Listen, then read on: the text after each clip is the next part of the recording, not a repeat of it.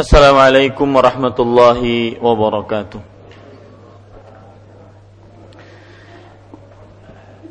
Bismillahirrahmanirrahim. Innal hamdalillah nahmaduhu wa nasta'inuhu wa nastaghfiruh wa na'udzu min shururi anfusina wa sayyiati a'malina man yahdihillahu fala mudilla lahu ومن يضلل فلا هادي له. وأشهد أن لا إله إلا الله وحده لا شريك له. وأشهد أن محمدا عبده ورسوله. يا أيها الذين آمنوا اتقوا الله حق تقاته ولا تموتن إلا وأنتم مسلمون.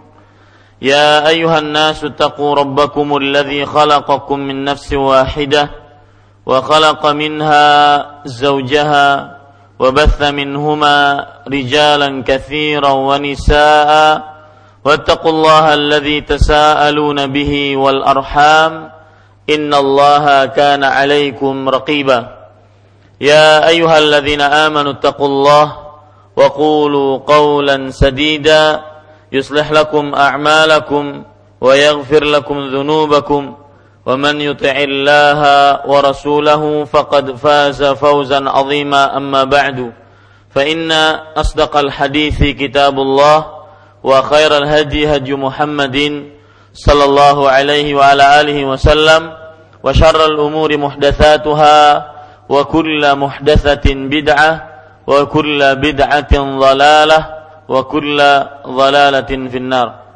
الحمد لله kita bersyukur pada Allah Subhanahu wa taala. Dengan nikmatnya kita bisa kembali duduk bersama untuk menuntut ilmu syar'i membaca kitab Bulughul Maram min Adillatil Ahkam yang ditulis oleh Al-Hafidh Ibnu Hajar Al-Asqalani rahimahullahu taala. Pada hari ini Senin malam Selasa tanggal 18 Zulhijjah 1435 Hijriah. Salawat dan salam semoga selalu Allah berikan kepada Nabi kita Muhammad sallallahu alaihi wa ala alihi wasallam pada keluarga beliau, para sahabat serta orang-orang yang mengikuti beliau sampai hari kiamat kelak. Dengan nama-nama Allah yang husna dan sifat-sifat yang mulia, saya berdoa, Allahumma inna nas'aluka ilman nafi'an wa rizqan tayyiban wa amalan mutaqabbala. Wahai Allah, sesungguhnya kami memohon kepada Engkau ilmu yang bermanfaat, rezeki yang baik dan amal yang diterima. Allahumma amin. Bapak, Ibu, saudara-saudari yang dimuliakan oleh Allah Subhanahu wa taala, pada kesempatan kali ini kita masih membaca Kitab Taharah dalam babul wudu dan pada kesempatan kali ini kita di halaman yang ke-25 dalam buku terjemahan kita. Di situ diberi judul apakah kedua telinga termasuk bagian kepala? Apakah kedua telinga termasuk bagian kepala? Atau judul yang lebih tepat sebenarnya yang dibawakan oleh penulis yaitu disyariatkannya mengambil air baru untuk mengusap kepala. Disyariatkannya mengambil air baru untuk mengusap kepala. Saya baca hadisnya wa anhu annahu ra'an nabiyya sallallahu alaihi wa ala alihi wasallam يأخذ لأذنيه ماء غير الماء الذي غير الماء الذي أخذه لرأسه أخرجه البيهقي. وهو عند مسلم من هذا الوجه بلفظ ومسح برأسه بماء غير فضل يديه وهو المحفوظ. artinya dari Abdullah bin Zaid radhiyallahu anhu bahwa dia melihat Nabi Muhammad sallallahu alaihi wasallam mengambil air untuk membasuh kedua telinganya Air itu bukan yang telah digunakan untuk membasuh kepalanya. Diriwayatkan oleh Al-Baihaqi. Sedangkan dalam riwayat Muslim dari jalan yang sama dengan lafaz dan beliau mengusap kepalanya dengan air yang bukan dari sisa air yang digunakan untuk membasuh kedua tangannya. Inilah yang mahfuz yaitu yang terjaga. Bapak, Ibu, saudara-saudari yang dimuliakan oleh Allah Subhanahu wa taala, perhatikan baik-baik Poin pertama dari hadis ini adalah perawi yang meriwayatkan hadis ini. Dalam bahasa Arabnya di sini wa anhu. Al-Hafidh Ibnu Hajar Al-Asqalani menyebutkan wa anhu yang aturan diterjemahkan darinya. Nya kembali kepada hadis sebelumnya yaitu dari Abdullah bin Zaid hadis yang ke-47 darinya yaitu maksudnya adalah dari Abdullah bin Zaid. Makanya diterjemahkan oleh penerjemah langsung dari Abdullah bin Zaid radhiyallahu anhu. Dan Abdullah bin Zaid sudah kita sebutkan biografi beliau. Kemudian poin yang kedua yaitu makna hadis ini. Bahwa dia dia di sini adalah Abdullah bin Zaid.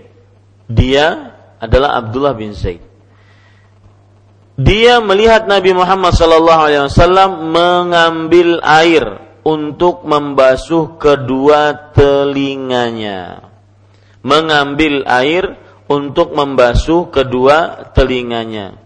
Air itu bukan air yang telah digunakan untuk membasuh kepalanya. Ibu, Bapak Ibu saudara-saudari yang dimuliakan oleh Allah Subhanahu wa taala, dari hadis ini Abdullah bin Zaid ingin menerangkan kepada kita ketika Rasulullah Sallallahu Alaihi Wasallam membasuh atau mengusap kepala lebih tepatnya untuk telinga beliau mengambil air yang baru selain air yang digunakan untuk mengusap kepala. Paham ya? Saya contohkan ada nanti beberapa contoh di akhir hadis kita akan e, sebutkan tata cara mengusap kepala. Yang paling kuat kita ambil air dengan menggabungkan kedua telapak tangan, kemudian kita lepas air tersebut sehingga tangannya basah, kedua telapak tangannya basah. Lalu setelah itu kita usapkan dari depan ke belakang, belakang ke depan. Untuk hadis ini maksudnya adalah mengambil air yang baru kemudian kita usap kedua telinga kita. Itu makna dari hadis ini. Paham sampai sini? Ya, makna dari hadis ini. Akhrajahul Baihaqi. Hadis diriwayatkan oleh Imam Baihaqi. Nanti saya akan menerangkan derajat hadis. Kita kita jelaskan dulu poin yang kedua dari hadis ini yaitu makna hadis ini saya jelaskan dulu. Wahwa inda Muslim sedangkan dalam riwayat Muslim Imam Baihaqi meriwayatkan ini kan disebutkan di dalam kitab kita diriwayatkan oleh Al Baihaqi yaitu Imam Al Baihaqi. Imam Al Baihaqi meriwayatkan di dalam kitab beliau As Sunan. Ya, Sunan sudah kita bahas pada pertemuan sebelumnya. Makna As Sunan apa? Yaitu buku atau kitab yang di dalamnya Hah? Masih ingat? Sunan Abi Daud, Sunan Nasai, Ibnu Majah, Sunan Tirmidzi, Sunan Al-Baihaqi. Apa makna sunan? Masih ada yang ingat? Hah? Kitab yang di dalamnya hadis-hadis Rasul yang berkenaan dengan hukum-hukum fikih saja. Tidak diceritakan tentang hukum e, sejarah, tafsir, nggak ada. Ya, itu bedanya Sahih Bukhari dengan Sunan-Sunan. Kenapa Sahih Bukhari dan Sahih Muslim dinamakan kitab Sahih Bukhari atau Sahih Muslim atau nama aslinya Al-Jami' Al-Musnad Sedangkan Sunan Sunan Abi Daud, Sunan Nasai. Bedanya itu. Kalau Sahih Bukhari ada riwayat tentang tafsir, ada riwayat tentang sejarah peperangan Nabi Muhammad SAW. Nah, kalau di dalam kitab Sunan hanya apa? Hadis-hadis tentang fikih. Fikih itu seperti apa, Ustadz? Seperti tentang sholat, yang berkenaan dengan sholat, bersuci, mandi, tayamum, wudhu, ya. Kemudian so, uh, puasa, zakat, haji, pokoknya yang berkenaan dengan hukum fikih.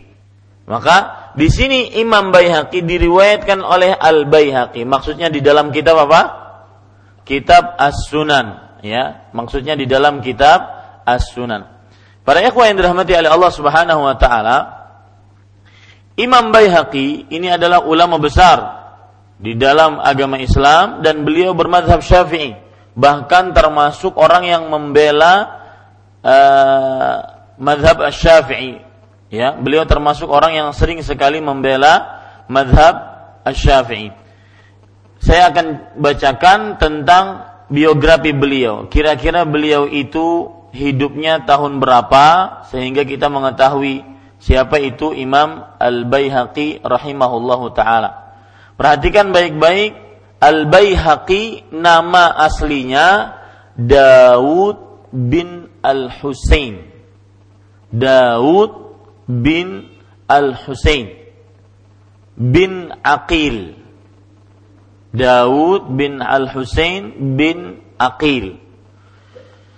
Dan beliau seorang ahli hadis, muhaddis, imam, kemudian fiqh terpercaya, kemudian al-musnid, musnid itu artinya seorang ulama yang mempunyai sanat sampai Rasulullah. Nah, itu dia. Mempunyai hadis-hadis riwayat hadis sampai mana?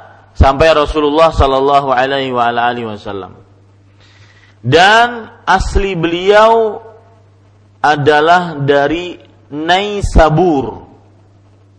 Naisabur di mana?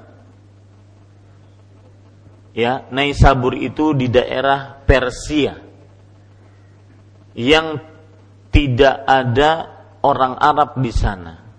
Tetapi Allah ingin membuktikan bahwa meskipun bukan orang Arab maka beliau beliau menjadi ahli hadis. Baik. Beliau lahir pada tahun 200 Hijriah. Berarti beliau ini adalah ulama abad ke-3 Hijriah. Ya. Kemudian para ikhwan yang dirahmati oleh Allah Subhanahu wa taala dan beliau meninggal pada tahun 293 Hijriah pada tahun 293 Hijriah. Ini sedikit tentang Imam Al-Baihaqi rahimahullahu taala. Dan seperti yang saya ucapkan tadi bahwasanya Imam Al-Baihaqi adalah seorang ulama yang termasuk ulama-ulama yang membela mazhab siapa? Mazhab Syafi'i ya mazhab Asy-Syafi'i rahimahullahu taala. Taib.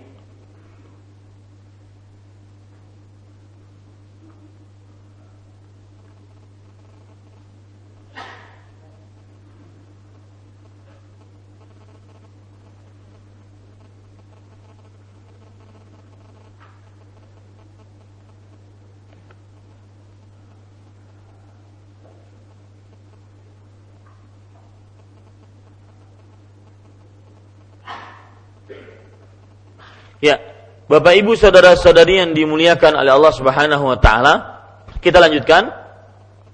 Kalau sudah kita pahami itu, jadi Imam Baihaqi meriwayatkan ini di dalam kitab beliau Sunan. Ya, Sunan Al-Baihaqi. Taib. Kemudian penulis Al-Syekh Al-Imam Al-Hafidh Ibnu Hajar Al-Asqalani mengatakan sedangkan dalam riwayat Muslim riwayat Muslim ini maksudnya apa? Dalam riwayat yang disebutkan oleh Imam Muslim di dalam kitabnya Sahih Muslim, ya. Sedangkan dalam riwayat Muslim maksudnya riwayat yang disebutkan oleh Imam Muslim di dalam kitabnya Sahih Muslim dari jalan yang sama, jalan yang sama maksudnya riwayat uh, ja, jalannya sanatnya mata rantai periwayatan itu sama dengan lafat dengan lafat dan beliau mengusap kepalanya dengan air yang bukan dari sisa air yang digunakan untuk membasuh kedua tangannya. Maksud dari riwayat Muslim ini apa? Beliau mengusap kepala dengan air yang bukan dari sisa yang digunakan untuk membasuh kedua tangannya. Jadi ada perbedaan dalam dua riwayat ini. Riwayat Imam Baihaqi meriwayatkan bahwa Nabi Muhammad sallallahu alaihi wasallam setelah mengusap kepala, beliau mengambil air baru untuk membasuh mengusap telinga. Di dalam riwayat Muslim yaitu Nabi Muhammad SAW mengusap kepala bukan dari air bekas tangan, bukan dari air bekas apa? Bekas tangan. Apa maksudnya? Yaitu beliau mengusap tangan, eh membasuh tangan dalam wudhunya, kemudian mengambil air baru untuk mengusap kepala. Tidak disebutkan masalah telinga. Paham bedanya? Paham bedanya? Saya ulangi. Riwayat Imam Baihaqi menceritakan bagaimana Nabi Muhammad SAW berwudu mengusap kepala. Ya, kemudian untuk telinga mengambil air yang yang baru. Paham sampai sini? Paham. Taib, itu riwayat Imam Baihaqi. Riwayat Imam Muslim bagaimana Nabi Muhammad SAW mengusap kepala dengan air baru bukan dengan air bekas tangan. Oh, Ustadz, masa ada yang mengatakan basuh tangan langsung kepala, nggak usah ngambil air baru. Nah, itu yang dibicarakan sebenarnya. Paham maksud saya? Ya, paham yang di, di dalam hadis ini? Ini yang diberitahukan oleh Imam Muslim dalam riwayatnya. Dan Al-Hafidh Ibnu Hajar mengatakan inilah yang mahfuz. Artinya riwayat Imam Muslimlah yang lafadznya terjaga. Berarti riwayat Baihaqi yang mengatakan mengambil air, mengambil air baru untuk telinga ini tidak terjaga riwayatnya. Gampangannya Pak, kita selama ini belajar di sekolah-sekolah untuk telinga mengambil air baru, betul? Nah, itu riwayatnya adalah lemah. Riwayatnya adalah apa?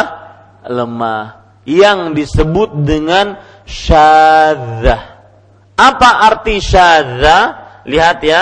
Arti syadzah adalah hadis yang sahih menyelisihi hadis yang lebih sahih darinya. Saya ulangi, hadis sahih menyelisihi hadis yang lebih sahih darinya. Ini perlu dicatat. Riwayat Baihaqi, perhatikan. Ya. Jadi Bapak setelah ini bisa menjawab dan bisa menekankan pada diri sendiri dengan yakin apa hukum mengambil air baru untuk telinga.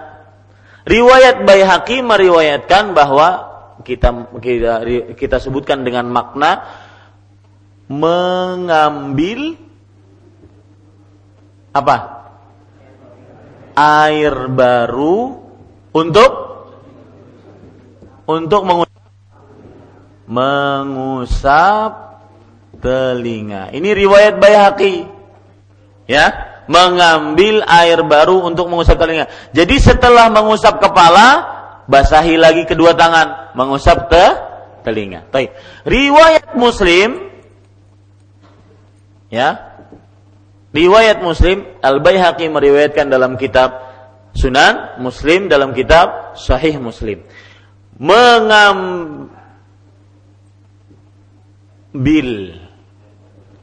air baru untuk mengusap kepala. Nah, ini ini ringkasannya seperti ini, Pak. Dua riwayat itu. Paham bisa membedakan sekarang? Nah, yang ini riwayatnya syadzah. Apa itu syadzah? Tadi hadisnya ini sahih tapi menyelisihi hadis yang lebih sahih. Ya, lebih kuat ini. Makanya kalau berwudu tidak perlu kita mengusap kepala, kemudian kalau ingin mengusap telinga harus mengambil air baru atau tidak? Tidak. Kenapa? Karena riwayatnya syadzah. Apa arti saja? Hadis sahih, hadisnya ini sahih. Hadis ini sahih, tapi menyelisih hadis yang yang lebih sahih. Menyelisihnya di mana? Air baru yang diambil bukan untuk telinga, tetapi untuk kepala. Bisa paham ini? Alhamdulillah. Nah, nanti ada jawaban dari jumhur untuk telinga kenapa tidak mengambil air baru karena telinga adalah bagian dari kepala begitu. Ya, bisa dipahami nih? Paham, alhamdulillah. Ya. Masih belum paham pada tuh? Paham, alhamdulillah. Nah, ini yang paling penting Ustadz, ini syadzah. Hadis ini syadzah. Apa arti syadzah? hadis sahih menyelisih hadis yang lebih sahih. Penyelisihannya dari mana? Yaitu penyelisihannya adalah di sini mengambil air baru aturan untuk kepala, tetapi dalam riwayat Baihaqi mengambil air baru untuk telinga. Di sini penyelisihannya. Paham? Ya, bisa dipahami ya? Baik. Kalau sudah dipahami itu, maka Poin yang ketiga, hadis riwayat Imam Baihaqi dalam uh, nomor 48 ini adalah riwayatnya syadzah. Ya, riwayatnya syadzah. Kalau ingin lebih jelas lihat footnote nomor 48. Ya, lihat footnote nomor nomor 48 dan saya tidak akan baca karena nanti bingung kecuali yang ada ingin memang benar-benar tahu. Silahkan datang sendiri, saya terangkan. Ya, kalau ingin benar-benar tahu, karena itu ilmu hadis, akan habis waktu kita mempelajari itu. Yang jelas, bapak hanya perlu tahu hadis riwayat Baihaqi apa hukumnya? Syadzah. Apa itu syadzah? Hadisnya sahih tapi me, me, menyelisih hadis yang lebih sahih yaitu riwayat Muslim. Ada istilah lain selain syadzah apa? Selain syadzah yaitu uh, mungkar. Nah, ini hadis mungkar. Apa mungkar? Hampir sama, cuma hadis lemah menyelisih hadis sahih. Kalau ini hadis sahih menyelisih hadis yang lebih sahih. Maka catat, hadis mungkar adalah hadis lemah yang menyelisih hadis sahih. Sudah lemah, ya. Dia menyelisih lagi hadis sahih. Nah, itu dia. Saya tidak akan baca sekali lagi apa nomor 48 itu footnote-nya. Kalau ada yang bertanya secara pribadi baru saya jelaskan nanti secara detail. Karena saya takutkan nanti kalau kita baca, maka bapak ibu saudara saudari bingung, akhirnya kabur semua nanti. Ya, jadi nggak belajar nanti. Terlalu dalam nanti tidak belajar. Baik, bapak ibu saudara saudari yang dimuliakan oleh Allah. Poin ketiga sudah. Hadis riwayat Muslim tidak ada keraguan di dalamnya. Hadisnya sah, sahih, ya sudah kita jelaskan. Baik, poin keempat yaitu hukum dan pelajaran yang kita bisa ambil dari hadis ini. Yang pertama, hadis ini menunjukkan bahwa mengusap telinga dengan bekas air dari mengusap kepala. Saya ulangi. Hadis ini menunjukkan bahwa mengusap telinga dengan bekas air dari mengusap kepala. Berarti tidak perlu mengambil air baru. Kalau ada yang bertanya, Ustadz, rambut ulun tuh tebal. Sekali usap langsung karing tangannya? Tidak bisa kalau usapkan, kalau tidak mengambil air baru untuk telinga, maka kada basah telinganya. Adalah rambut kayak itu. Hah? Mungkin? Rambut open binanya. Mungkinlah. Maka para ulama mengatakan, kalau ternyata memang, lihat ya, telinga itu harus diusap dan usapan harus ada apa? Air. Kalau ternyata memang pas mengusap kepala airnya habis, kering tangannya, maka bolehlah pada saat itu mengambil air yang baru. Itu ya. Silahkan dicatat hukum yang pertama dulu. Hadis ini menunjukkan bahwa mengusap kedua telinga dengan bekas air dari usapan kepala. Begitu. Dengan bekas air dari usapan kepala.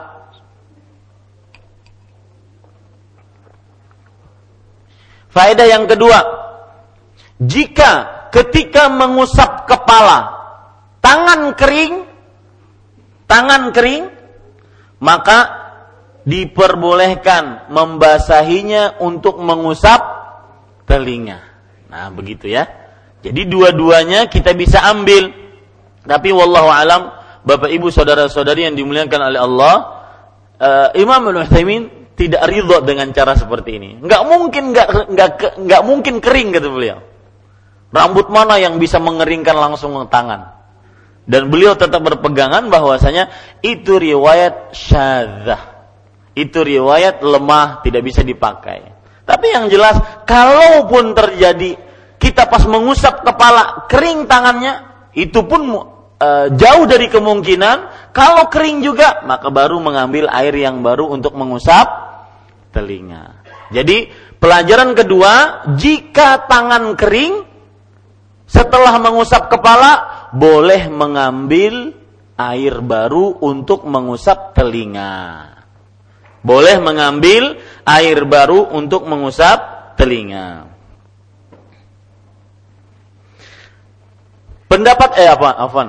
E, pelajaran ketiga, para ulama yang mengatakan mengambil air baru untuk telinga adalah lihat para ulama yang mengatakan mengambil air baru untuk telinga adalah Imam Malik, Imam Syafi'i, Imam Ahmad. Uh, Ustaz jumhur Ustaz. Iya.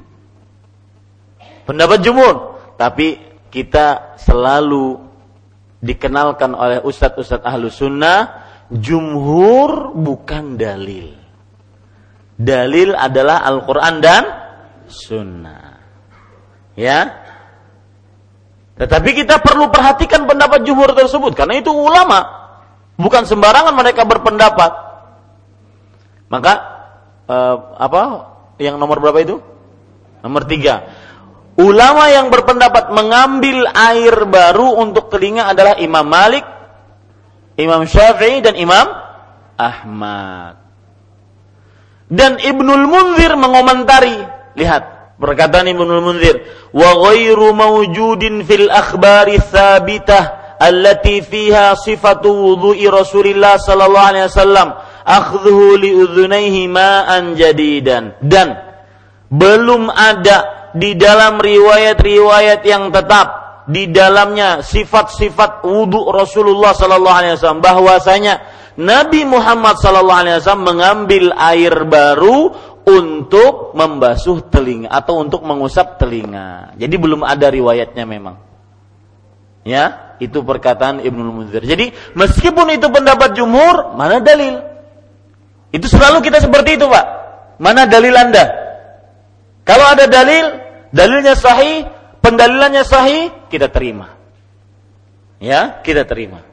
Kalau tidak ada, maka kita kita tolak pendapat tersebut. Taib. Hukum yang keempat yang kita bisa ambil dari hadis ini adalah bahwa bab yang paling tepat untuk hadis ini adalah bab yang paling tepat untuk hadis ini adalah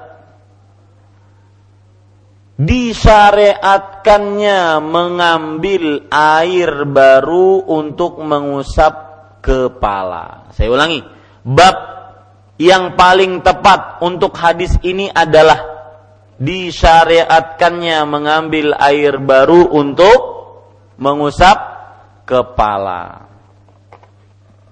Ya. Jadi kalau Bapak lihat di halaman 25 buku terjemahan kita, judulnya kan apakah kedua telinga termasuk bagian kepala? Itu judulnya nggak tepat itu. Ya. Yang paling bagus judulnya seperti yang saya ucapkan tadi.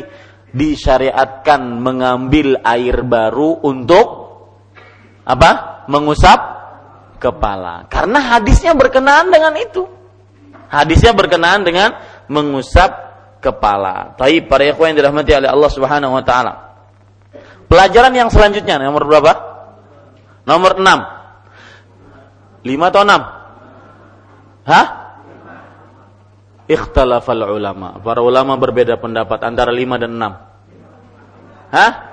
Sekarang 5. Baik. Perhatikan yang kelima. Pelajaran selanjutnya yaitu para ulama berbeda pendapat tentang para ulama berbeda pendapat tentang apakah mengambil air baru untuk kepala atau tidak.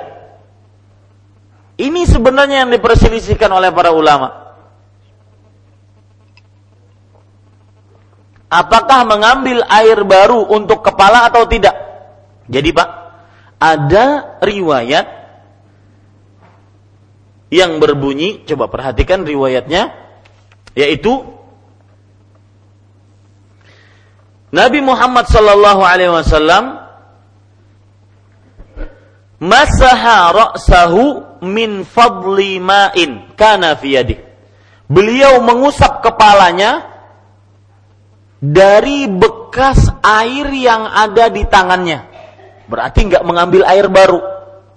Yang kalau ulun contohkan pertama kali kan wajah, habis itu tangan. Nah, imbah tangan ini tidak mengambil air baru karena masih basah, maka langsung diusapkan. Nah, ini yang jadi permasalahan oleh para ulama. Ya. Jadi huk, uh, pelajaran yang kelima kita kita ambil yaitu terjadi perbedaan pendapat di antara para ulama. Apakah mengusap kepala mengambil air baru atau tidak? Kalau mengambil air baru berarti dibasahi kedua tangannya. Imbah membasahi kedua tangan, dibasahi kedua telapak tangan untuk mengusap. Ada lagi pendapat yang lain karena tangannya sudah basah maka apa? Langsung di diusapkan ke ke kepala. Itu permasalahannya. Pendapat yang paling permasalahannya paham Pak? Paham permasalahannya? Saya ulangi. Ya, permasalahannya para ulama berbeda pendapat apakah mengambil air baru untuk mengusap kepala atau hanya dengan air bekas tangan. Jadi kan kita membasuh tangan nih biasanya ketika berwudu. Basah nggak tangan kita? Basah. Ada yang mengatakan karena basah langsung aja usap. Tidak perlu ngambil air baru. Jumhur ulama mengatakan mengambil air baru. Pendapat yang paling kuat pendapat jumhur yaitu mengambil air baru. Catat Pak, pendapat yang paling kuat adalah pendapat jumhur yaitu mengambil air baru.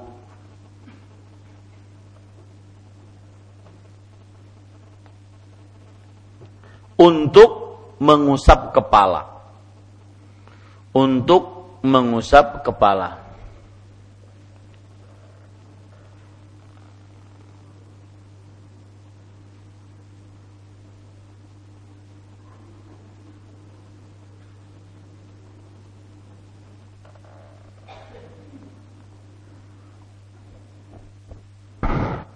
Baik. Kemudian pelajaran selanjutnya Bapak Ibu saudara-saudari. Ini saya catat saja biar mudah.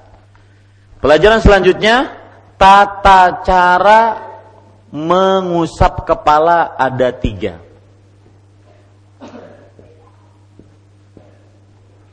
Tata cara mengusap kepala ada tiga. Yang pertama,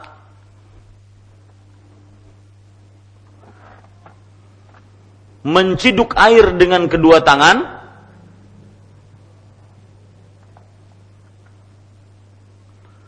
Kemudian melepaskan air tersebut. Kemudian mengusap kepala dan kedua telinganya. Saya ulangi. Menciduk air dengan kedua tangan. Otomatis ada airnya di sini lalu dilepaskan, lalu setelah itu diusapkan ke kepala dan kedua telinga. Caranya perhatikan sini Bapak-bapak, ya. Ini cara pertama. Ambil air dengan kedua tangan atau basahi, kalau kita pakai ledeng eh, kita kita tanai, tanai banjar banyak bilangnya. Banyak namun dengar ini di luar. Eh, apa? Menadah ya nadah dengan kedua telapak tangan. Setelah terkumpul dilepas. Kemudian di diusapkan ke kepala dan kedua telinga. Ini cara pertama. Dan ini cara yang paling kuat dari hadis Rasulullah SAW cara yang paling kuat. Cara yang kedua yaitu me ciduk dengan tangan kanan, menciduk dengan tangan kanan, kemudian disambut oleh tangan kiri. Sulit tulis begitu ya, karena bahasanya memang seperti itu, ya. Thumma yatalaqqaha bishimali. Kemudian disambut dengan tangan kiri. Lalu di kubuikan. Nah, ini kubuikan. Banjar banget lah. Disiramkan ke kepala. Ya, disiramkan ke kepala. Lalu kedua telinga. Apa bedanya yang pertama, Pak? Kalau yang pertama dibuang, yang kedua tidak. Otomatis basah. Ya, dan ini diriwayatkan di dalam hadis riwayat Imam Abu Daud, sahih. Ya. Sebagian kita kan belum pernah mengerjakan ini mungkin. Bisa dipahami ya caranya? Jadi saya ambil dengan kedua dengan tangan kanan dulu baru disambut dengan tangan kiri, kemudian setelah itu langsung dibasahkan. Disiramkan ke kepala. Lalu setelah itu diusap sebagaimana kita mengusapnya dari depan ke belakang, belakang ke depan, kemudian di apa namanya di, diusap kedua telinga. Basah kalau begitu. Iya, ini yang dilakukan oleh Muawiyah radhiyallahu anha. Ya, sampai disebutkan di sini hatta wada'a ala wasati ra'sih. Dia meletakkan di atas tengah kepalanya. Ya, air yang sudah di di apa ditadah tadi diletakkan di atas kedua tengah kepalanya hatta qataral ma au kada yaktur sampai air berguguran. Ya, mujimus sampai air berguguran. Ya. Lalu setelah itu mengusap kedua telinganya. Ini para ikhwah sekalian dirahmati oleh Allah. Itu hadis diriwayatkan oleh Imam Abu Dawud dan sahih. Dan mungkin kalau ingin benar-benar merasakan lezatnya sunnah kerjakan nanti. Isya ini kerjakan. Ya. Jimus beratan kena. Baik, para ikhwah yang dirahmati oleh Allah. Ada cara ketiga yang belum ada dalilnya, tapi disebutkan oleh para ulama fikih. Cara ketiga, yaitu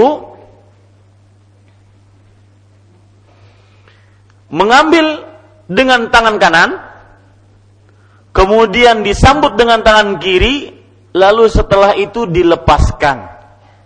Ya. Lalu setelah itu dilepaskan sedikit saja.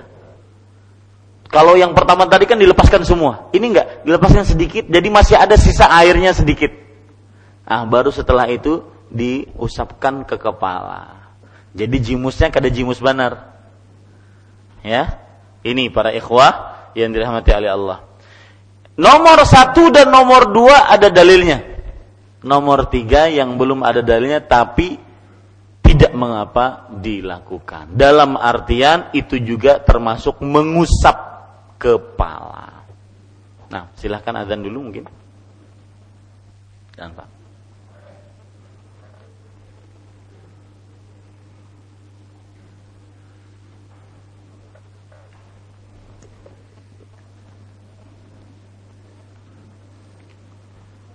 الله أكبر الله أكبر. الله أكبر الله أكبر. أشهد أن لا إله إلا الله.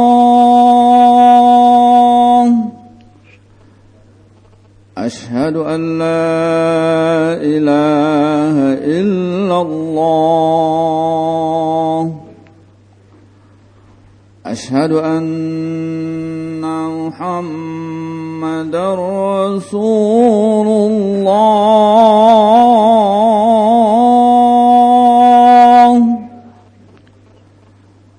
أشهد أن محمد رسول الله.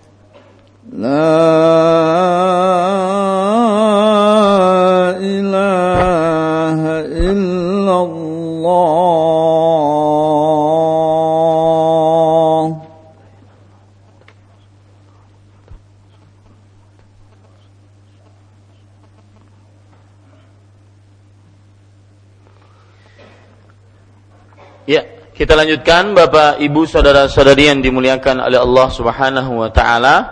Sekarang kita membaca hadis yang ke-49. Diberikan judul di dalam kita, buku terjemahan kita halaman 26, keutamaan wudu. Wa an Abi Hurairah radhiyallahu anhu qala Sami'tu Rasulullah sallallahu alaihi wa ala alihi Inna ummati ya'tuna yawmal qiyamati ghurran muhajjalin min atharil wudhu. Faman istata'a minkum an yutila ghurratahu falyaf'al. Muttafaqun alaih wal lafzu li muslimin. Artinya dari Abu Hurairah radhiyallahu anhu dia berkata, aku mendengar Rasulullah sallallahu alaihi wa alihi wasallam bersabda, sesungguhnya umatku akan datang pada hari kiamat dalam keadaan putih mukanya, kedua kaki tangannya serta kedua kakinya karena bekas air wudhu. Maka barang siapa di antara kalian yang mampu memperpanjang cahayanya, maka lakukanlah. Muttafaqun alaih, lafat ini adalah lafat muslim. Arti lafat muslim, lafat yang di dalam sahih muslim. Poin pertama yaitu biografi sahabat yang meriwayatkan hadis ini. Beliau adalah Abu Hurairah. Sudah sering sekali Abu Hurairah, nama asli beliau Abdurrahman bin Sakhr Ad-Dausi. Poin kedua yaitu makna hadis ini. Ya, karena sudah sering kita langsung kepada poin yang kedua, makna hadis ini. Aku mendengar Rasulullah Shallallahu Alaihi Wasallam bersabda. Kata-kata mendengar itu menunjukkan kuatnya hadis ini. Ya, mana yang lebih kuat pak? Saya diberitahukan oleh si fulan atau mana yang lebih kuat dengan saya mendengar dari si fulan? Hah? Akhbarona atau sami'na? Ya, saya diberitahukan akh, akh, uh, akhbarani saya diberitahukan oleh si fulan atau saya mendengar dari si fulan? Saya mendengar lebih, lebih kuat dibandingkan diberitahukan. Kalau diberitahukan mungkin bisa dari orang lain atau mungkin dia mendengar dalam jumlah yang banyak. Ka kalau mendengar itu langsung dari mulut ke mulut. Ya itu dia. Taib ini sedikit tentang ilmu hadis ya. Kata akhbarona di dalam periwayatan hadis itu ada namanya akhbarona. Ada namanya sami'na. Ini artinya dia telah mengabarkan kepada kami. Kalau ini dia eh kami telah mendengar. Nah, ini yang lebih kuat. Sami'na lebih kuat dibandingkan apa? Akhbarona. Taib. Kita lanjutkan. Aku mendengar Rasulullah Sallallahu Alaihi Wasallam bersabda, sesungguhnya umatku. Kata umatku di sini maksudnya adalah umat yang menerima dakwah. Umat yang menerima dakwah yaitu umat Islam. Umat Nabi Muhammad Sallallahu Alaihi Wasallam. Karena kata umat itu ada dua. Ya, catat baik-baik. Setiap umat kata umat dalam Al-Quran atau hadis itu ada dua makna. Umat dakwah dan umat yang menerima dakwah. Umat dakwah yaitu umat yang didakwahi dan umat yang menerima dakwah. Setiap kata umat dalam Al-Qur'an atau hadis bisa umat dakwah masuk di dalamnya seluruh manusia. Muslim, kafir, Yahudi, Nasrani, umat dakwah. Ini umat Nabi Muhammad SAW juga. Tetapi umat dakwah, umat yang didakwahi. Ada umat yang menerima dakwah. Atau dalam bahasa Arabnya, umat ijabah. Menerima. Ya. Nah, ini maksudnya adalah umat da, umat Nabi Muhammad sallallahu alaihi wasallam. Umat Nabi Muhammad sallallahu alaihi wasallam. Nah, ketika di sini Inna ummati sesungguhnya umatku. Umatku yang dimaksudkan di sini siapa? Umat Islam. Umat yang menerima dakwah, umat ijabah. Itu sama semua namanya. Ya. Akan datang pada hari kiamat. Kenapa disebut kiamat? Ya. Yaumul qiyamah. Pakai qaf ya yaumul qiyamati. Nah. Sesungguhnya umatku akan datang pada hari kiamat. Kenapa disebut hari kiamat? Ada sebab tiga. Kiamat artinya hari diberdirikan. Kenapa disebut hari kiamat hari diberdirikan? Sebabnya satu, catat, hari kiamat sama dengan hari diberdirikan. Apa yang diberdirikan? Satu, hari diberdirikan manusia dari kuburnya.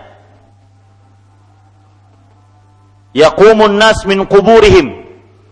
Diberdirikan manusia dari kuburnya. Sebagaimana yang Allah Subhanahu wa taala sebutkan dalam surat Al-Mutaffifin ayat 6. Yauma yaqumun nas li rabbil alamin. Pada hari diberdirikan manusia atau berdirinya manusia menghadap Allah Rabb semesta alam. Pak, sebelum saya lanjutkan, penjelasan seperti ini akan lebih memasukkan ke dalam sanubari kita tentang hari kiamat.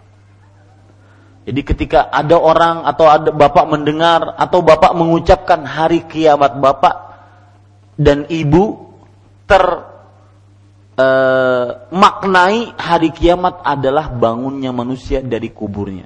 Ini kan membuat orang semakin semakin meresapi hari kiamat, bukan sekedar ucapan di lisan. Bapak Ibu mendengar ceramah, nanti di hari kiamat langsung uh, pikiran kita kepada tiga hal ini nanti. Ya, hari kiamat maksudnya adalah hari diberdirikan. Apa diberdirikan? Yaitu manusia dibangunkan dari kuburnya, diberdirikan dari kuburnya. Yang kedua, hari diberdirikan keadilan pada hisap. Jadi ketika ada orang yang menyebutkan atau Bapak mendengar hari kiamat, oh berarti kiamat itu di, maksudnya diberdirikan. Apa yang diberdirikan? Diberdirikan hisap yang adil. Hisap yang adil, yang tidak ada kezaliman padanya. Seperti misalkan firman Allah dalam surat Al-Anbiya ayat 47 wa nadha'ul mawazinal qista liyaumil qiyamah fala tudlamu nafsun syai'a. Ini subhanallah Pak. Ya hati-hati terutama yang berbicara di hadapan Bapak Ibu sekalian dan juga secara umum Bapak Ibu sekalian perhatikan kezaliman yang pernah kita lakukan terhadap orang lain. Hartakah yang pernah kita ambil kepada orang lain? harga diri orang lainkah yang pernah kita riba, kita remehkan, kita cabik-cabik. Sungguh nanti pada hari kiamat akan diberdirikan hisap yang adil. Lihat Allah berfirman, "Wa nadha'ul mawazinal qista." Kami akan letakkan timbangan-timbangan yang adil liyaumil qiyamah untuk hari diberdirikan. Yaitu hari diberdirikan timbangan yang adil tersebut. Maka tidak ada seorang pun yang dizolimi sedikit pun. Bahkan Pak ada hadis riwayat Imam Ahmad dan riwayat Imam Muslim bahwa nanti penghuni neraka ini perhatikan yang punya hutang bayar punya kezaliman bayar jangan pakai sudah ngaji lama jenggotan jilbab sudah besar tapi suka ngutang tidak bayar. Pakai jurus paling ampuh afwan akhi. Ya, kalau sudah jatuh tempo afwan akhi masih belum bisa bayar. Bayar ya, bayar. Ya, perhatikan baik-baik. Ada hadis yang subhanallah si fulan penghuni neraka. Si fulan penghuni surga si fulan penghuni neraka ini tidak akan dimasukkan ke dalam neraka sampai dia mengambil haknya dari si fulan yang menghuni surga. Kalau seandainya ada orang yang berhutang dan dia masuk surga. Saya ulangi, ada yang berhutang masuk apa? Surga. Tapi dia belum bayar hutang yang menghutangi dia ternyata di akhirat masuk neraka. Ini Allah tidak akan memasukkan si fulan ini ke dalam neraka sampai diambil dulu kisosnya. Mana hak saya? Eh, ntar dulu nanti masuk surga ntar dulu. Sini. Hak saya mana? Ya, sampai seperti itu. Saking beratnya apa? Kezaliman yang kita lakukan terhadap tidak bayarnya hutang. Kan Nabi Muhammad SAW menyatakan tidak bayar hutang itu kezaliman. Matlul ghani zulmun. Menunda-nunda pembayaran hutang itu adalah sebuah kezaliman. Ini para ikhwan yang dirahmati oleh Allah Subhanahu wa taala. Lucu kemarin saya diundang ke luar kota setelah mendengar penjelasan seperti ini ada pertanyaan yang ngeles sekali Ustadz, kalau seandainya kita nggak bisa bayar hutang, lalu akhirnya kita masuk ke dalam neraka, sampai berapa lama sih saat masuk dalam nerakanya? Ya Allah, saya bilang ngeles sekali pertanyaannya. Maka jawabannya, niat. Niat nanti Allah Subhanahu wa taala akan akan menolong. Dalam hadis Aisyah ketika beliau di diperingati oleh para sahabat, "Ya Aisyah, ini wahai Aisyah, kenapa engkau banyak hutang? Wahai Ummul Mukminin, kenapa engkau banyak hutang?" Maka Aisyah menjawab apa?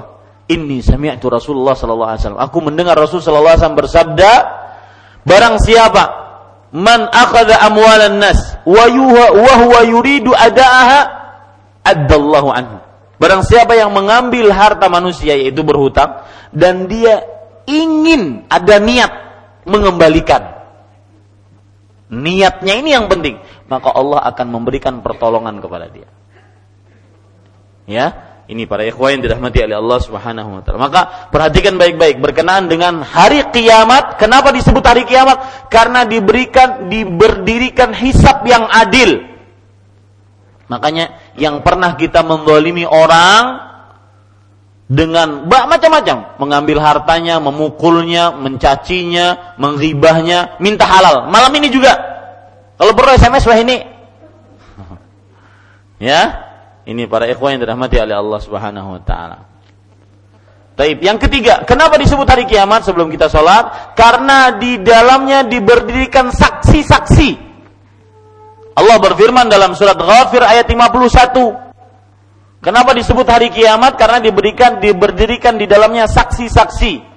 Inna lanansuru rusulana walladzina amanu fil hayati dunya wa yauma yaqumul ashhad. Sesungguhnya kami akan benar-benar menolong rasul-rasul kami dan orang-orang beriman di kehidupan dunia. Dan pada hari dibangkitkannya orang-orang yang bersaksi. Ya, diberdirikannya para saksi. Dan di hari kiamat Pak banyak saksi. Bukan hanya dari manusia. Tubuh kita jadi saksi. Ayat surat Yasin. Apa? Ayat 65 Bagaimana ayatnya? Uh, tashhadu arjuluhum wa alis uh, gimana? Uh, pokoknya dalam ayat itu tangannya jadi saksi, kakinya di, uh, kakinya disaksi dan mulutnya ditutup. Ya, mulutnya ditutup pada hari kiamat. Makanya ini tiga sebab kenapa hari kiamat disebut hari kiamat. Hari diberdirikan. Pemberdirian apa? Manusia dari kubur. Yang kedua, pemberdirian hisap yang adil. Yang ketiga, pemberdirian apa? Saksi-saksi pada hari kiamat. Kita salat dulu. Sallallahu Nabi. Bapak Ibu saudara-saudari sebelum salat saya umumkan mungkin nanti ada uh, sepatah dua patah kata dari bapak-bapak penasehat Masjid Imam Syafi'i tentang kepengurusan dari Masjid Imam Syafi'i. Kita dengarkan setelah sholat isya insya Allah taala mohon didengarkan. Wassalamualaikum warahmatullahi wabarakatuh. Bismillahirrahmanirrahim. Alhamdulillah Rabbil Alamin. Wa sallallahu wa baraka ala abdihi wa rasulihi nabiyina Muhammad wa ala alihi wa sahbihi ajma'in. Amma ba'du Alhamdulillah kita lanjutkan kajian kita. Tadi sudah sampai hari kiamat. Kenapa disebut hari kiamat? Ada sebab tiga yang sudah saya sebutkan tadi. Kemudian di dalam hadis ini disebutkan sesungguhnya umatku akan datang pada hari kiamat dalam keadaan putih mukanya, kedua tangannya dan kedua kakinya karena bekas air wudhu. Karena bekas air wudhu. Bapak Ibu saudara-saudari yang dimuliakan oleh Allah Subhanahu wa taala, ini adalah keutamaan berwudhu. Yaitu bagian-bagian anggota wudhu akan menjadi putih. Yang dengan itu Rasulullah Shallallahu Alaihi Wasallam mengenal umatnya. Yang dengan keputihan dan cahaya pada anggota-anggota tubuh wajah, kedua tangan, kedua kaki, itulah Nabi Muhammad SAW akan mengenal umatnya. Dan e, kata-kata gur itu artinya sebenarnya gurron kan di situ gurron. Gur itu adalah dari kuda yang di wajahnya itu ada warna putih. Itu sebenarnya arti gur. Kuda di wajahnya ada warna putih, ya. Yang jelas Bapak Ibu saudara-saudari itu akibat wudhu. Kemudian di sini sebutkan maka barang siapa di antara kalian yang mampu memperpanjang cahayanya maka lakukanlah. Nah, dari mulai kata maka itu bukan hadis. Ya, dari mulai kata maka sampai selesai maka barang siapa di antara kalian yang mampu memperpanjang cahayanya maka lakukanlah. Itu bukan perkataan Rasulullah. Itu perkataan Abu Hurairah radhiyallahu anhu Ya. Perkataan Abu Hurairah radhiyallahu anhu. Ini pendapat yang paling kuat bahwasanya itu bukan perkataan Rasulullah tapi perkataan Abu Hurairah radhiyallahu anhu. Taib, muttafaqun alaih. Muttafaqun alaih artinya hadis ini disepakati oleh Imam Bukhari dan Muslim untuk meriwayatkannya. Lafat ini lafat Muslim. Apa maksud lafat Muslim? Lafat dari Sahih Muslim. Lafaz dari Sahih Muslim. Taib. Pelajaran yang kita bisa ambil dari hadis ini yang pertama, hadis ini menunjukkan keutamaan berwudu yaitu mendatangkan cahaya pada hari kiamat. Mendatangkan cahaya pada hari kiamat. Keutamaan berwudu yaitu mendatangkan cahaya pada hari kiamat. Bahkan ada hadis ya yang diriwayatkan oleh Imam Muslim juga tablughul hilyatu minal mu'min haitsu yablughul wudu. Artinya cahaya orang beriman sebagaimana sempurnanya wudhunya. Oh, subhanallah. Makanya perhatikan ketika kita berwudu. Maka sering kan para ulama menjelaskan kepada kita kalau ingin wudhu kita sempurna, ketahui, kenalilah keutamaan berwudhu. Kalau kita ingin wudhunya sempurna, kenalilah keutamaan apa? Berwudhu. Ya, kenalilah keutamaan berwudhu. Di antaranya ini, bahwa kemuliaan seorang beriman sesuai dengan kesempurnaan wudhunya. Nah, maka perhatikan wudhu kita ya. Jangan asal-asalan kemuliaan seorang beriman sesuai dengan kesempurnaan wudhunya. Ada pendapat lain dari makna hadis ini, yaitu perhiasan orang beriman di surga sesuai dengan kesempurnaan wudhunya. Wah ini luar biasa lagi. Perhiasan orang beriman di surga sesuai dengan kesempurnaan wudhunya. Kapan wudhunya sempurna? maka perhiasannya tambah besar, tambah banyak di hari kiamat di dalam surga. Maka perhatikan wudhunya. Ya, jangan asal sembarang berwudhu. Itu dua makna dari hadis yang saya barusan bacakan riwayat Muslim. Tablughul hilyatu minal mu'min haitsu yablughul wudhu. Perhiasan orang beriman sesuai dengan kesempurnaan wudhunya. Mungkin yang di dunia banyak emas, perak, tapi pertanyaan, Apakah juga kita mempunyai emas dan perak di akhirat? Seberapa besar perhiasan kita di akhirat? Ya, ini para ikhwah yang dirahmati oleh Allah Subhanahu wa taala. Pelajaran selanjutnya dari hadis ini yaitu hadis ini menunjukkan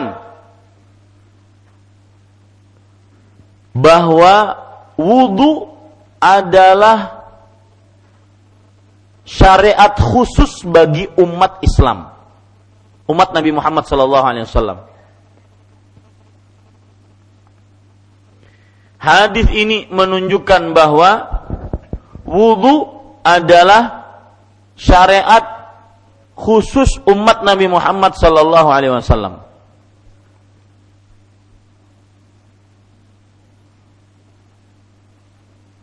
dan ini pendapatnya Al-Halimi yang bermazhab Syafi'i.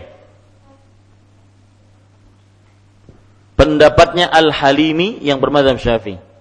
Akan tetapi pendapat yang paling kuat bahwa wudhu bukan khusus untuk umat Nabi Muhammad SAW saja. Jadi ada wudhu juga sebelum apa? Umat Nabi Muhammad SAW. Yang khususnya adalah tadi cahaya. Itu yang khususnya.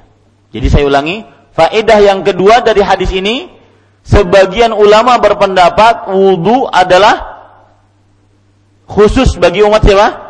Nabi Muhammad SAW. Tetapi pendapat yang paling kuat bahwa wudhu bukan khusus untuk umat Nabi Muhammad SAW. Yang khususnya adalah apanya? Cahayanya. Itu. Yang khususnya adalah cahayanya. Ini para ikhwan yang dirahmati oleh Allah Subhanahu wa taala. Ada hadis yang berkenaan dengan cahaya ada kaitannya dengan uh, dengan telaga. Hadis riwayat Imam Muslim perhatikan hadis yang menarik mudah-mudahan kita mendapatkan telaganya Rasulullah sallallahu alaihi wasallam. Nabi Muhammad SAW bersabda, Inna haudi ab'adu min ailah min adan. Sesungguhnya telagaku itu panjangnya lebih panjang daripada kota Ailah sampai ke kota Aden. Ailah itu ada di negeri Syam sampai ke kota Aden. Sepanjang itu. Ya. Nanti insya Allah taala ingatkan saya minggu depan saya akan gambarkan ya saya akan perlihatkan di proyektor bagaimana ailah itu panjang jadi kita mengetahui kita bisa mengimajinasikan panjangnya telaga Rasulullah ya lahwa ashaddu bayadan min dan dia lebih putih dibandingkan es wa ahla minal asal bil laban dan lebih manis dibandingkan madu dengan susu. Madu campur susu. Wala aniyatahu aktsaru min adadin nujum. Dan sungguh ciduk-ciduknya, gayung-gayungnya, cangkir-cangkirnya yang ada di telaga tersebut lebih banyak dibandingkan jumlah bintang. Dia yang bisa menghitung bintang? Ya. Wala inni la asuddun nas anhu kama yasuddur rajulu ibilan nas an haudih. Dan aku akan menghalangi manusia. Menghalangi manusia sebagaimana seseorang menghalangi ontanya dari tempat makannya. Artinya Rasulullah yang mengaturnya. Mengatur siapa yang dapat telaga, minum di telaganya, siapa yang tidak. Kemudian para sahabat bertanya, lihat. Ya, para sahabat. Ya Rasulullah, ata'rifuna yawma idzin? Wahai Rasulullah, kenalkah engkau dengan kami pada hari itu? Lihat ya. Kenalkah engkau dengan kami pada pada hari itu? Maka jawaban beliau, "Na'am." Iya. Lakum sima laisat li ahadin minal umam. Iya. Kalian punya ciri, tanda yang tidak dimiliki oleh seorang pun dari umat-umat lain. Nah ini, ini menunjukkan bahwasanya yang khusus bukan wudhunya, tetapi yang khusus apa? Cahayanya. Tariduna alayya ghurran muhajjalin min atharil wudhu. Kalian akan datang kepadaku dalam keadaan wajah bercahaya, tangan bercahaya, kaki bercahaya dari bekas air wudhu. Mudah-mudahan kita termasuk dari orang-orang di dalamnya. Amin. Ya Rabbal Alamin. Baik.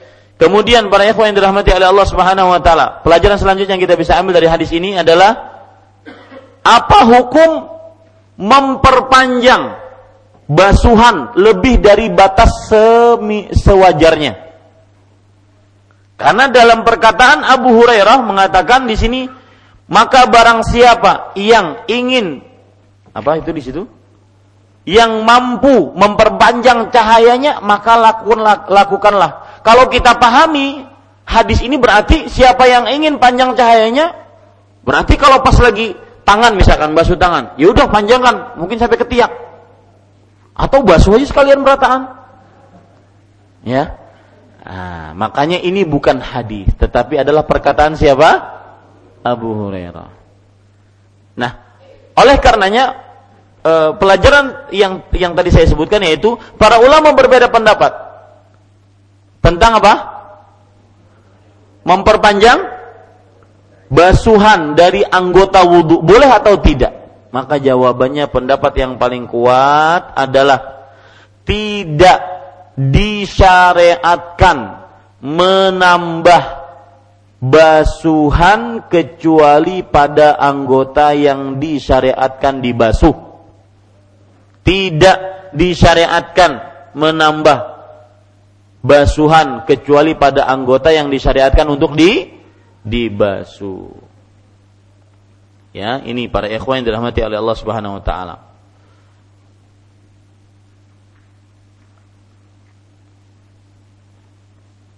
Iya. Itu kira-kira yang bisa kita sampaikan pada kesempatan kali ini. Dan untuk keutamaan berwudu sebelum di awal-awal kitab bab wudu sudah saya sebutkan banyak keutamaan, betul? Ya, masih ingat ya? Keutamaan berwudu, jadi saya tidak perlu ulang, mungkin catatannya bisa diulang kembali. Di awal-awal bab wudu sudah saya sebutkan tentang keutamaan berwudu. Wallahu alam, ini yang bisa kita pelajari pada malam ini dua hadis apa yang baik itu dari Allah Subhanahu wa taala, apa yang buruk itu dari saya pribadi. Dan sekali lagi tentang kepengurusan Masjid Imam Syafi'i, saya mohon bantuannya dan masukannya jika ada saya salah, maka beritahu langsung, beritahu lewat SMS eh, ataupun apa saja langsung berbicara tidak mengapa, ya mana saja yang bisa e, bisa menyampaikan sarannya karena manusia terbatas, dia menganggap itu benar padahal itu adalah keliru, ya. Seperti yang mungkin ada yang memberikan masukan kepada saya di Masjid Imam Syafi'i, saya jarang untuk sholat Jumat karena sholat Jumatnya terlalu lama. Di masjid-masjid lain cuma sampai 20 sampai 25 menit, di sini 45 menit. Padahal yang ikut sholat Jumat di sini banyak pegawai, maka mohon diperhatikan apakah harus diperpanjang atau tidak. Ini secara hukum fikih sebenarnya saya jelaskan ya. Secara hukum fikih memang ada hadis Rasul sallallahu alaihi wasallam bersabda, "Inna min fiqhir rajuli inna min ma'innati fiqhir rajuli uh, qisaru khutbatihi wa tulu salati." Sesungguhnya inti fikih seseorang adalah pendeknya khutbah Jumat dia dan panjangnya sholat dia. Tetapi ini adab dalam khutbah. Tapi apakah dilarang kalau khutbah panjang? Dilarang nggak? Hadis dalam hadis ini ada larangan nggak? Tidak ada. Apalagi di zaman sekarang yang sangat dibutuhkan kaum muslim yang hadir lihat, yang hadir untuk pengajian sekitar ini. Adapun jumatan orang banyak, maka me, me, apa, menggunakan momen itu yang mungkin sebagian khatib termasuk saya pribadi di antaranya agak memperbanyak khutbah Jumat ya. Jadi nah, itu nanti kita bicarakan saran-saran diterima saja, adapun dilaksanakan atau tidak dilihat sesuai dengan ilmu syar'inya. Ya. Demikian. Wallahu alam. Jadi saya butuh bantuan untuk memberikan masukan, saran dan semisalnya. Mudah-mudahan kita termasuk orang-orang yang memakmurkan masjid Allah Subhanahu wa taala. Silahkan jika ada pertanyaan atau sanggahan, masukan Nah, tentang uh, bulughul maram dulu ya. Ya, Ustaz. Dari BBM sebentar. Silakan. Assalamualaikum warahmatullahi wabarakatuh. Waalaikumsalam Saya Rafin dari Sukabumi. Saya mau bertanya, apa batal wudhu kita apabila bersalaman dengan ibu kita? Lalu apa boleh kita langsung sholat maghrib setelah berbuka puasa dengan yang manis-manis di saat kita masih punya wudhu? Iya. Pertanyaan pertama, batalkah kita, batalkah wudhu kita jika bersentuhan dengan ibu? Maka jawabannya pendapat yang paling kuat tidak. Ya, baik e, tidak batal seorang lelaki yang sudah berwudhu bersentuhan dengan perempuan, baik perempuan tersebut mahramnya atau bukan mahramnya. Pendapat ini berdalilkan yaitu maksud firman Allah aula mustumun nisa atau kalian menyentuh para perempuan itu maksudnya adalah berzina yang mengakibatkan keluarnya syahwat. Sebagaimana yang ditafsiri oleh Abdullah bukan berzina afwan. Ya, uh, bersetubuh yang mengakibatkan keluarnya syahwat. Yang sebagaimana ditafsiri oleh Abdullah bin Abbas radhiyallahu anhu dengan dalil Rasulullah sallallahu alaihi wasallam sering setiap ingin pergi ke masjid beliau mencium istrinya. Kalau ada yang bertanya, "Oh Ustaz, itu kan istri mahram." Maka jawabannya tidak ada bedanya. Pendapat madhab yang mengatakan batal wudhu menyentuh perempuan itu tidak membedakan mahram atau tidak mahram. Makanya dulu ulun masih kecil ingat sekali kalau sudah mama berwudhu jangan berparak kalau aku jangan buka. Ini ya para ikhwan sekalian dirahmati oleh Allah Subhanahu wa taala. Jadi tidak eh, mazhab yang mengatakan batalnya berwudu batalnya wudu seorang lelaki dengan perempuan kalau bersentuhan itu tidak membedakan mahramkah tidak mahram pokoknya perempuan semuanya batal. Nah, itu dia. Jadi pendapat yang paling kuat tidak batal. Pertanyaan kedua tadi tidak terlalu jelas tentang uh, uh, beliau uh, berbuka dengan yang manis-manis apa wudhunya masih ada atau harus iya. berwudu? Di awal-awal keislaman salah satu yang membatalkan wudhu adalah dan ini nikmat Allah coba lihat ya. Awal-awal keislaman salah satu yang membatalkan wudhu adalah makan yang bakar-bakaran. Jadi sate dibakar itu kan daging dibakar ya, daging ayam, daging kambing, daging sapi, sapi dibakar itu batal. Dulu di awal-awal ya, daging yang dibakar itu batal di awal-awal. Tetapi kemudian hukum itu dinasah, dihapus. Kemudian bahwasanya yang e, terakhir yang kami kata Jabir radhiyallahu anhu yang kami dapat dari Rasulullah bahwa memakan sesuatu yang dibakar tidak mengharuskan untuk berwudu kembali. Nah, dikaitkan dengan pertanyaan tadi bahwa memakan yang manis-manis sebelum mengerjakan sholat maghrib waktu berbuka puasa. Apakah membatalkan wudhu? Maka tidak membatalkan wudhu. Yang membatalkan wudhu jelas keluar angin, keluar kencing, keluar buang air besar, kemudian e, tidur. Tidur itu pun adalah sesuatu yang dikira membatalkan wudhu karena tidur mungkin tidak terasa apa keluar angin atau yang semisalnya ya nah itu saja yang membatalkan wudhu adapun makan maka makan daging onta saja menurut pendapat yang lebih kuat yang membatalkan wudhu. Wallahu a'lam. Nah, yang lain? Silakan kasih mic ke Bapak.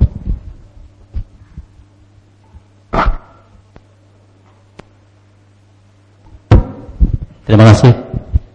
E, pertanyaannya bagaimana wudhu dengan kondisi kita pakai gayung secara sesuai dengan sunnah dan juga pada saat posisi kita di sungai. Nah, terus bagaimana posisi tangan kita tanpa gayung? Terima ya. kasih. Wudhu dengan gayung maka sama saja dan ini yang banyak dikerjakan di zaman Nabi dan para sahabatnya. Ya, mereka senantiasa datangkan tempat wudhu, kemudian mereka menggayung dari situ. Caranya yaitu kalau berbicara tata caranya, kita pertama kali tentunya membasuh kedua telapak tangan dengan mengucapkan Bismillah. Kita siramkan sedikit, kita basuh sesuai dengan kadar air yang kita miliki. Kalau airnya sedikit, kita basuh sedikit saja. Kemudian setelah itu, yang yang jelas e, caranya ya panjang ya.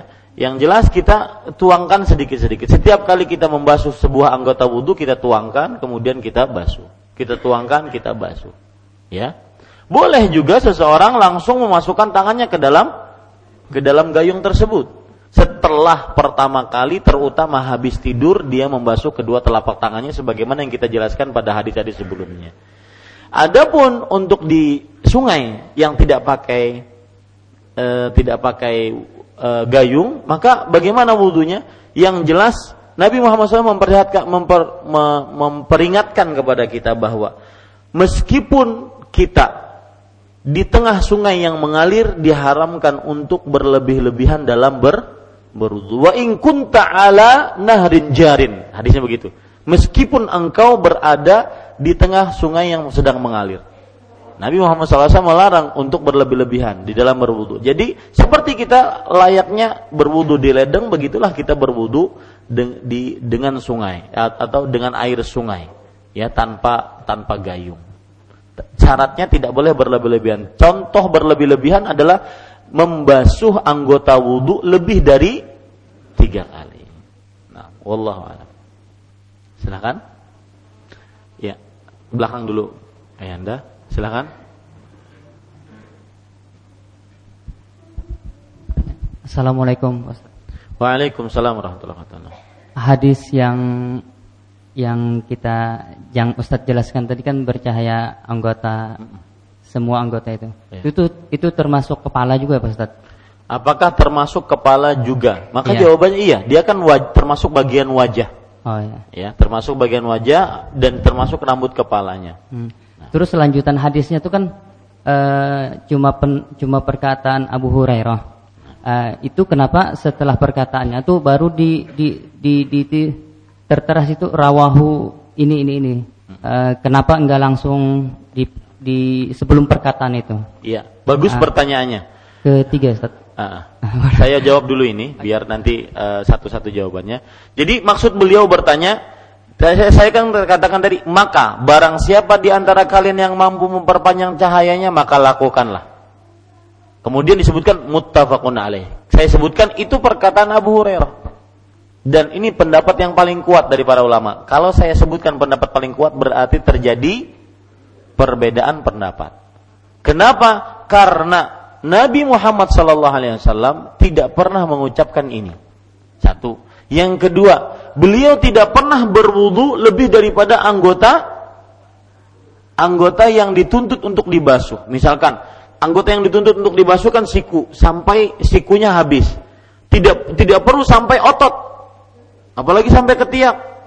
Atau membasuh kaki. Yang perlu dibasuh adalah dari mulai ujung e, jari jemari kaki sampai dua mata kaki. Dua mata kaki masuk di dalamnya. Tidak perlu sampai kepada eh, apa? lutut ataupun eh, betis. Tidak perlu.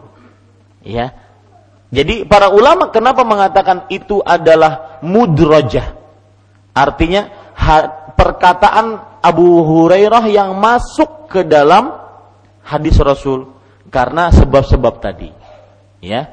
Nah, lalu kenapa disebut Ustaz muttafaqun alaih? Kenapa nggak ada bedanya? Nah, di sinilah jelinya para ahli hadis. Jelinya para ahli hadis bahwasanya itu perkataan Abu Hurairah bukan perkataan Rasulullah Shallallahu Alaihi Wasallam. Disebabkan beberapa sebab tadi yang saya sebutkan. Di antaranya yang paling kuat Nabi Muhammad SAW selama hidup beliau ketika berwudu tidak pernah berwudu beliau sampai kepada e, karena diperintahkan untuk memanjangkan cahaya tidak pernah beliau berwudu melebihi anggota tubuh yang dianjurkan. Demikian ya, bisa dipahami? Nah, silahkan yang ketiga. Ya Ustaz. Maksud saya Ustaz eh, sebelum maka tuh, sebelum maka itu kan Selesai hadis Rasulullah. Selesai sudah. Mutafakun alaih aja langsung. Hmm. Bukan maka Nah, di situlah para ulama meskipun hadisnya hadisnya sampai habis, ternyata makanya itu setelah diteliti dengan jeli, dengan detil, itu ternyata perkataan Abu Hurairah. Kenapa Ustadz tidak langsung tidak langsung e, sebelum maka mutafaqun alaih, baru setelah itu makanya perkataan Abu Hurairah. Begitu maksud antum kan?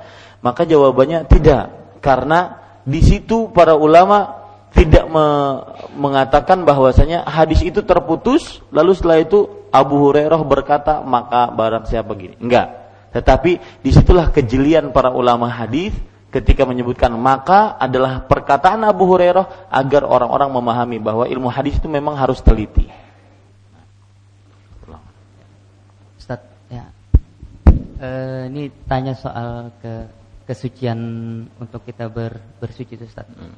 Eh, kalau kita kencing terus keperancingan ke dalam baskom Ustaz. Baskomnya itu mengalir, apakah itu tetap najis juga Ustaz? Ah, bagus sudah Assalamualaikum. Ini sudah kita bahas. Siapa yang bisa jawab? Tidak najis. Kenapa? Bagaimana penjelasannya? Hah? Ayo, dijawab dengan ilmu. Ayo.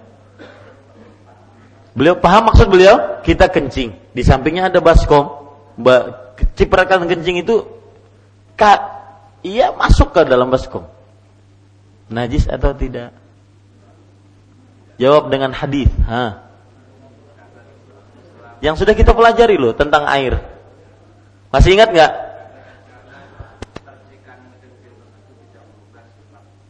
Itu dia. Pertama. Jadi Nabi Muhammad SAW bersabda, air tidak ada yang menajiskannya dengan sesuatu apa pun. Kecuali jika berubah warnanya, baunya, dan rasanya. Ya. Ustaz, benar-benar kecipratan loh. Lihat dulu. Air hadis Nabi Muhammad SAW berbunyi, "Innal ma'a tahurun la yunajjisuhu syai'." Air itu suci, tidak ada yang menasjiskannya dengan sesuatu apa pun kecuali illa an taghayyara ta'muhu aw rihuhu aw aw launuhu kecuali ke berubah warnanya, baunya dan rasanya. Ya, jazakallah khair jawabannya. Paham ya? Nah, silakan. Terima kasih. Uh, saya tidak tahu nih apakah sudah ada kajian yang saya tanyakan ini uh, kita tentunya kan dalam berwudu ini mencari yang sempurna. Nah. Apakah sebelum kita berwudu itu apakah kita disunahkan berkumur-kumur, kemudian membasuh kaki, tangan dan seterusnya? Terima ya. kasih. Ya, ini sudah kita bahas ya, bahwasanya eh, bahkan kita bahas dengan detil, yaitu berkumur-kumur hukumnya wajib. Ya, memasukkan air ke hidung hukumnya wajib. Berkumur-kumur kalau tidak salah hukumnya sunnah. Dan nanti saya saya sudah menyiapkan tulisan tentang wudhu sempurna. Saya akan sebutkan dari mulai pertama sampai terakhir tidak membedakan ini wajib, ini rukun, ini sunnah. Yang penting wudhu sempurna. Ya, kita akan bagikan nanti kepada para jamaah itu hasil nilai kita setelah belajar wudhu sekian lama dari kitab Bulughul Maram ini. Jadi tentang memasukkan air ke hidung, berkumur-kumur, masukkan air ke hidung hukumnya wajib. Berkumur-kumur hukumnya sunnah. Tapi disyariatkan dalam Islam. Nah.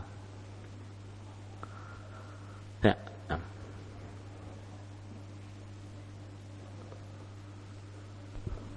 Bismillahirrahmanirrahim.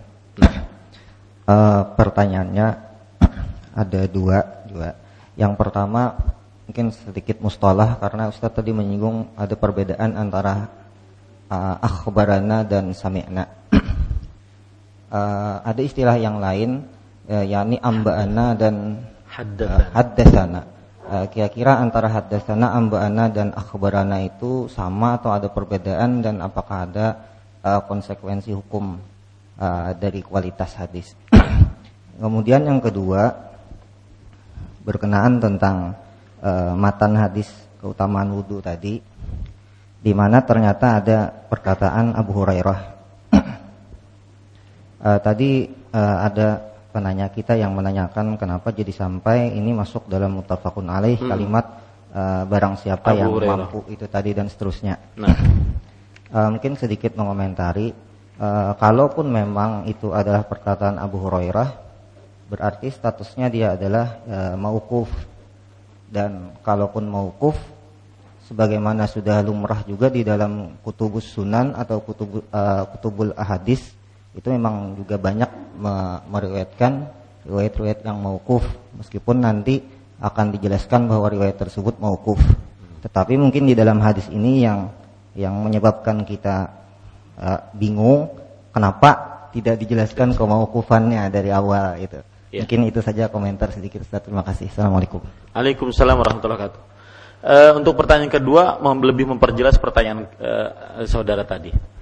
Saya akan jawab nantinya. Untuk pertanyaan uh, pertama, yaitu kita tadi sudah sebutkan ini sedikit, mohon maaf kalau agak dalam ilmu hadis, karena yang hadir di sini banyak para pengajar-pengajar mungkin dan pelajar-pelajar juga.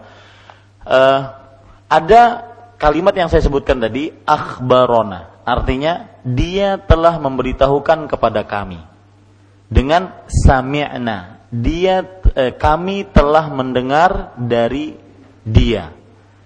Ini saya jelaskan tadi yang paling kuat adalah sami'na daripada akhbarona. Kenapa? Karena sami'na itu langsung dia mendengar. Ya. Nah, ada lagi hadis yang disebutkan amba'ana. Artinya dia memberitakan kepada kami. Karena naba itu artinya berita. Dia memberitakan dengan haddatsana. Haddatsana ini adalah lafat yang paling kuat dalam meriwayatkan hadis. Artinya hadasana dia beriwayatkan kepada kami. Jadi seakan-akan orangnya itu langsung di hadapan Pak. Saya mendapatkan hadis dari Pak Abdurrahman. Nah, itu langsung dia. Haddatsana. Ya. Jadi haddatsana bedanya dengan amba'ana, amba'ana itu lebih rendah dibandingkan haddatsana. Kalau kita ingin runut bagusnya bagaimana? Haddatsana paling tinggi, kemudian setelah itu sami'na, baru setelah itu akhbarona, baru setelah itu amba'ana. Ya, itu yang urutannya. Adapun e, pertanyaan masih beliau mempertanyakan yang kedua yaitu kalau seandainya perkataan maka barang siapa yang ingin memperpanjang cahayanya maka lakukanlah. Itu perkataan Abu Hurairah kenapa tidak disebutkan? Padahal itu hadis mauquf, maka jawabannya gampang. Hadis ini diriwayatkan oleh selain Abu Hurairah. Seperti Abdullah bin Mas'ud, Jabir bin Abdullah, Abu Sa'id Al-Khudri, Abu Umamah dan selain mereka Artinya banyak. Dan yang lim dan uh, sahabat-sahabat yang meriwayatkan hadis yang semisal tidak menyebutkan maka barang siapa sampai seakhir. Nah, di situ. Kenapa kita bersikeras bahwasanya itu adalah perkataan dari siapa? Bisa dipahami ya? Nah, cukup kiranya mudah-mudahan bermanfaat. Apa yang baik itu hanya dari Allah Subhanahu wa taala. Apa yang buruk itu dari saya pribadi. Saya cukupkan dengan kafaratul majlis. Subhanakallah bihamdika. Syahadu an la ilaha illa anta astaghfiruka wa atubu ilaik sallallahu nabiyana muhammad walhamdulillahi rabbil alamin. Wassalamu alaikum warahmatullahi wabarakatuh